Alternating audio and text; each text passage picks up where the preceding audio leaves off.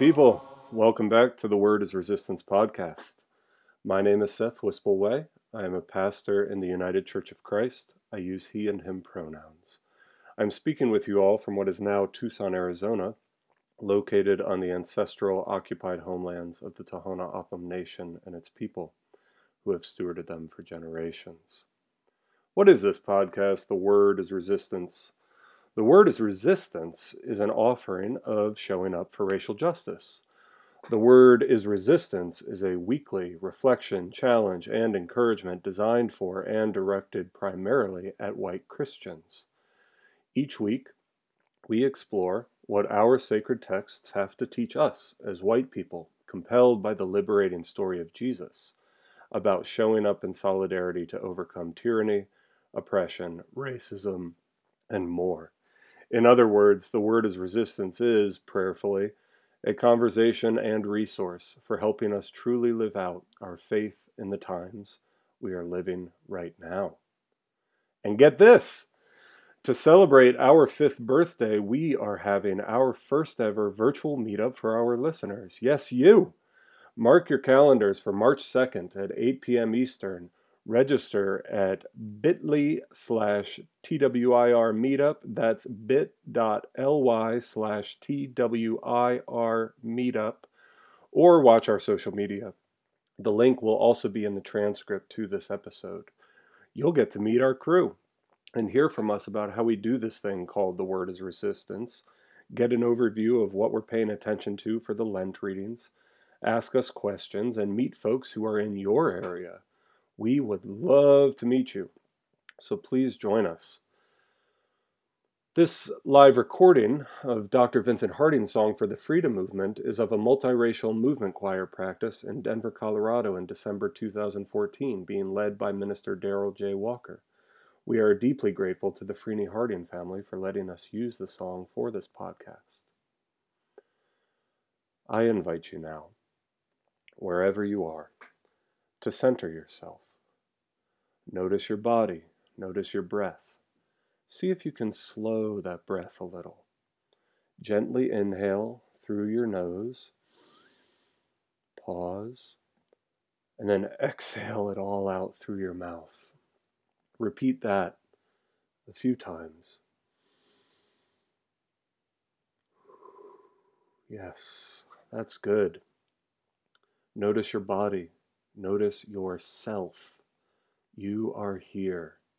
Here you are. You are present. Whether you are doing okay or haven't been doing okay, you are lovable. Welcome and hello to yourself. Breathe. Our guiding scripture this week comes to us from the Gospel according to the author of Luke, chapter 5, verses 1 through 11. We are in the Epiphany season, and Jesus is among us, sparking imagination, compelling transformation, and catching people one way or another. Listen now to the story that has come and is to come. Once, while Jesus was standing beside the lake of Gennesaret, and the crowd was pressing in on him to hear the word of God, he saw two boats there at the shore of the lake. The fishermen had gone out of them and were washing their nets. He got into one of the boats, the one belonging to Simon, and asked him to put out a little way from the shore. Then he sat down and taught the crowds from the boat. When he had finished speaking, he said to Simon, Put out into the deep water, and let down your nets for a catch. Simon answered, Master, we have worked all night long, but have caught nothing. Yet if you say so, I will let down the nets. When they had done this, they caught so many fish that their nets were beginning to break. So they signaled their partners in the other boat to come and help them. And they came and filled both boats so that they began to sink. But when Simon Peter saw it, he fell down at Jesus' knees, saying, Go away from me, Lord, for I am a sinful man. For he and all who were with him were amazed at the catch of fish that they had taken. And so also were James and John, sons of Zebedee, who were partners with Simon. Then Jesus said to Simon, Do not be afraid. From now on, you will be catching people. When they had brought their boats to shore, they left everything and followed him.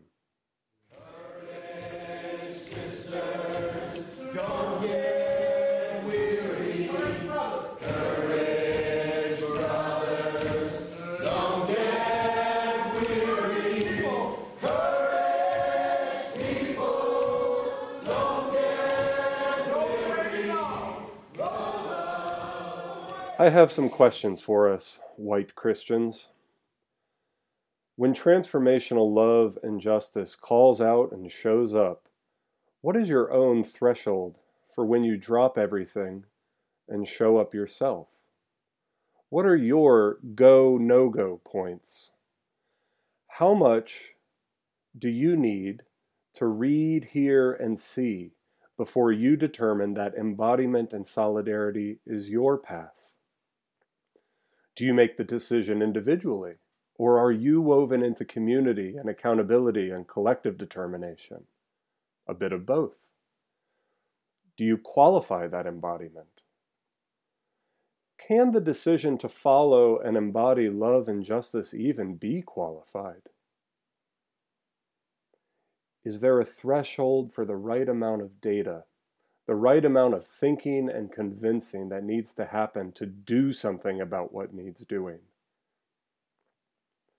Maybe a better question is should there be qualifications to our determinations for dropping what we're doing and finding ourselves in the beautifully messy life of real liberation? I think yes and no. yes. First, yes it's crucially important to be able to name and notice our place and postures. What is our context and capacity? As white people in a white supremacist society, even and often, often our even best intentions end up reinforcing the status quo if they're not informed by voices, values, and relationships of those calling out for their and our collective liberation. We talk about this a lot on this podcast. It's also important to recognize always that we can't manifest liberation everywhere and in everything at all times, no matter what social media bombardment, fatigue, and stress tries to do to rewire our brains for the worst. We are each one body, belonging to one another, and our greatest knowledge and faith is that there are many others in their own deep grooves of love and justice helping with all the things. Know your own two or three deep grooves, your soul stirrings, your connections, and be committed there. Finally, as people claiming to be compelled by the way, words, and work of Jesus, we are each of us precious, and we are also designed for community, support, and accountability. Know yourself, know your people, and know who you've got and who's got you. Know in your bones when Jesus calls you, us, to be liberators of the oppressed, and that following him means that's the life. Know it. And as we also talk about a good bit on the word is resistance, liberation from white supremacy is knowing that white people need to be liberated from the havoc this death dealing spirituality and its policies and practices wreak on our own bodies, lives, and souls. As white people in this soul sick country, we should tremble to call ourselves Christians, and yet joyfully dream of the liberation we can find if we give ourselves over to what that can truly mean. With a place and posture like this, when the call goes out, to let down your nets for a catch, the information we receive as we haul it up becomes our only threshold. We, you, are now qualified. No. When do qualifications and thresholds become barriers to showing up in embodied love and justice? When they become the point, the end in and of itself to our so called passion for change. And here is where so, so, so, so many white Christians, those self identified liberals with the best intentions we white people always like to bestow on each other find their finish line, chew up the clock for those actually in the arena, and then suck up all the oxygen in the room by taking up space, saying they read about the effort in the paper, so give me a ribbon. Our existing embodiment becomes a cruel joke to the watching world that sees us claim Christ, clutch the data in our hand about what needs doing, and then qualify how change should come, according to us, to the point of meaningless farce. It's a reason why, for example, professor and well established abolitionist Mariame Kaba needs to title her famous Times op ed, Yes, we mean literally abolish the police. And yet we quibble the semantics when not challenging the very premise. Though we see the need with our own eyes, and for some of us go so far as to agree with our mouths, but not with our deeds. We end the scripture reading at Master, we have worked all night long, but have caught nothing. Our scripture this week doesn't end there. Yet if you say so, I will let down the nets. All around us, we are asked to let down the nets. All around us, the nets come up full with the fullness of information we need to cross the threshold into manifesting a new world, the bounty of what is possible. When transformational love and justice calls out and shows up, what is your own threshold for when you drop everything and show up yourself? What are your go, no go points? How much do you need to read, hear, and see before you determine that embodiment and solidarity is your path? Each of us individually cannot be all things to all causes and all people, but by being the persons we are, embodied in this life, in our brief time earthside, we can be the liberation we claim to want to see in the world. It's hard and scary because the status quo has an active interest and deep investment in crushing God's dreams for a world free of supremacist ideologies and violence, so that we often name those dreams as impossible before we even take the first steps. Supremacist ideologies are so totalizing that imagination itself seems scary, let alone the consequences of challenging that violence, whether in the streets, the workplace, the church, and more. But be encouraged, beloved. Solidarity is out there for when you show up in solidarity when you drop everything to catch people. To be clear and current, sometimes showing up looks like not showing up. I mean, of course, the fact that we are now entering the junior year of our pandemic lives with no graduation date in sight. We have the data pulled up from the depths of our own lives. Wear a good mask over mouth and nose, for Christ's sake get vaccinated and boosted, and practice social distancing. Would that our elected and business so called leaders led with the same imperatives for life and love for all of us, especially the elderly, the disabled, the immunocompromised, the young children, and more. We know how to show up for life and love by not showing up as we once did, or doing so exceedingly carefully, but we need help. We can embody solidarity for those most in need of these ongoing protections by raising hell to the halls of power, or throwing support behind ongoing worker strikes for a lot of reasons, or striking ourselves. One more example about acting on the data and dropping everything to catch people who need it most for all our sake. This is actually a callback to an episode of The Word is Resistance that I did for April 25th, 2021 titled The Verdict of the Good Shepherd. In that episode, in that episode, I highlighted an article that was published in the Boston Review titled An Anti-Racist Agenda for Medicine by Doctors Michelle Morse and Bram Wispelwey, my brother. As I said then, by taking information available to all of us in the news about systemic racial health disparities they are moving beyond simple agreement and applying it specifically to their context, doing something about it. It's not enough to simply read about and believe the so called right things about dismantling white supremacy and building a just world. Proactive measures must be taken because systems don't change without the particularity of institutions and the individuals within them imagining and manifesting that change. And here's the thing they actually have a pilot program developed and doing it with wonder, wonderful results so far, even in these early stages. And they have buy in from their institution, a hospital famed for also being home to the founders of Partners in Health, an organization that normalized a quote unquote preferential option for the poor in healthcare worldwide when everyone said that was abnormal or a waste of money. This is tremendously exciting, and I can't recommend reading and sharing the piece strongly enough.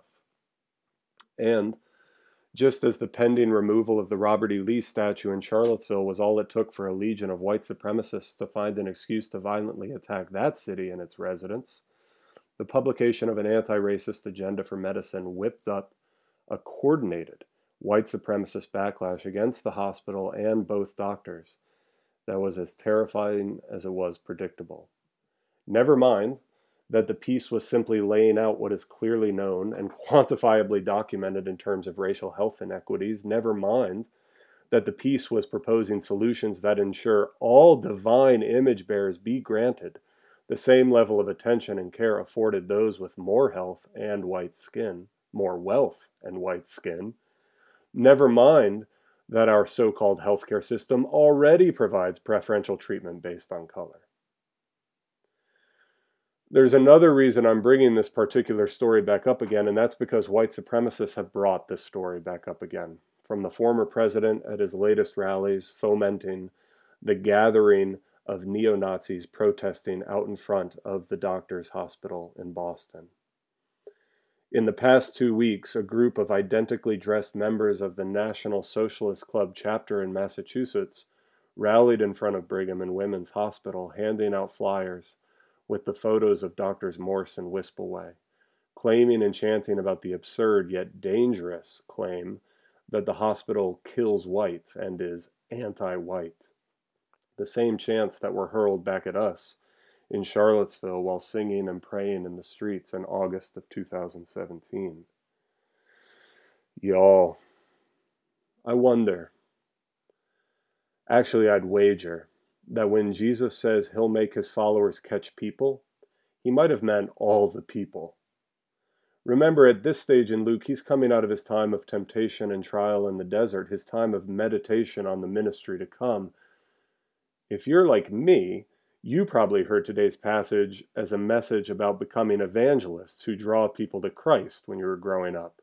And if you're like me, you heard it as that old patriarchal saw fishers of men. I'd like to invite us to think about, as white people claiming a call to follow Jesus, I'd like to invite us to think about what's in the nets we're going to haul up when we allow ourselves to say, Yet if you say so. I want to suggest that today's passage means when you go out catching people with a message and ministry and embodied manifestation that questions, challenges, and threatens the status quo, some people are going to be caught up that in fact are trying to catch you. From white liberal civility fetishists at your own church to literal neo Nazis. But get a load of this. Did you notice what Jesus said first when he said, From now on you will be catching people? Do not be afraid. Jesus says, Do not be afraid, or some variation on it, a lot. Like a lot, a lot. Maybe he's trying to tell us something. Number one, that he knows fear is inevitable. So the call me Ishmael of his call is often, if not always, do not fear. I have a love that drives out fear. Do you trust me? Will you follow? Will you drop everything with the vision and dreams my parent in heaven has shown you and enact that pilot program with me? Will you stand in solidarity with those who are threatened, for daring to speak out that the programs in place aren't working? Will you stand in solidarity with those who are threatened right now by white supremacist violence? I won't lie, I fear for my brother and his colleague, but not more than my commitment to step up and overpower what and who comes at them, same as any of us would do for those closest to us. Find those who need that closeness in these violent times and find yourself growing in relationship, and you will do the same. You'll throw out the voices that tell you to wait, the hate mail that warns you to stop. Do not be afraid. You know what to do, which is bring yourself.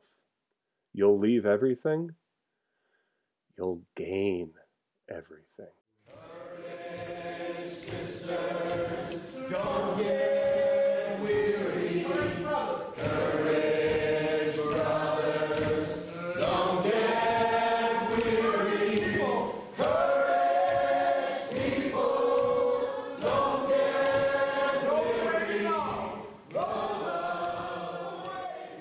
Thanks as always for joining us. We'd love to hear from you all, and especially folks of color and non Christian folks, by commenting on our SoundCloud or Twitter or Facebook pages, or filling out the survey on our podcast page at surj.org. That's S U R J dot O R G. Give us a like or rate us on iTunes, Spotify, or wherever you check out our podcast. You can find out more about SURJ at surj.org, where you can sign up for SURJ Faith updates and find transcripts for every episode, which include references, resources, and links. And finally, a huge thanks, as always, to our sound editor and a dear friend of mine, Claire Hitchens. And remember, to celebrate our fifth birthday, we are having our first ever virtual meetup for our listeners. Yes, you. Mark your calendars for March 2nd at 8 p.m. Eastern. Register at bit.ly slash TWIR meetup. That's bit.ly slash TWIR meetup. Or watch our social media. The link will also be in the transcript to this episode. You'll get to meet our crew and hear from us about how we do this thing called The Word is Resistance. Get an overview of what we're paying attention to for the Lent readings. Ask us questions and meet folks who are in your area. We would love to meet you. So please join us. Again, my name is Seth Wispelwey, with deep gratitude and even a glimmer of hope as we continue to make this road by walking. I bless you forward with these words, a modified Franciscan benediction.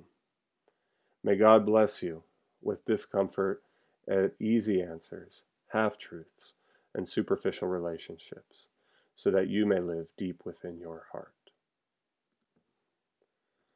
May God bless you with anger at white supremacy and all injustice, oppression, and exploitation of people, so that you may work for justice, freedom, and peace. May God bless you with tears to shed for those who suffer from pain, rejection, racism, misogyny, queerphobia, war, xenophobia, COVID 19, police violence, and more, so that you may reach out your hand to comfort them and embody solidarity until their pain is turned into joy. And may God bless you with enough foolishness to believe that you can make a difference in this world so that you can do what others claim cannot be done.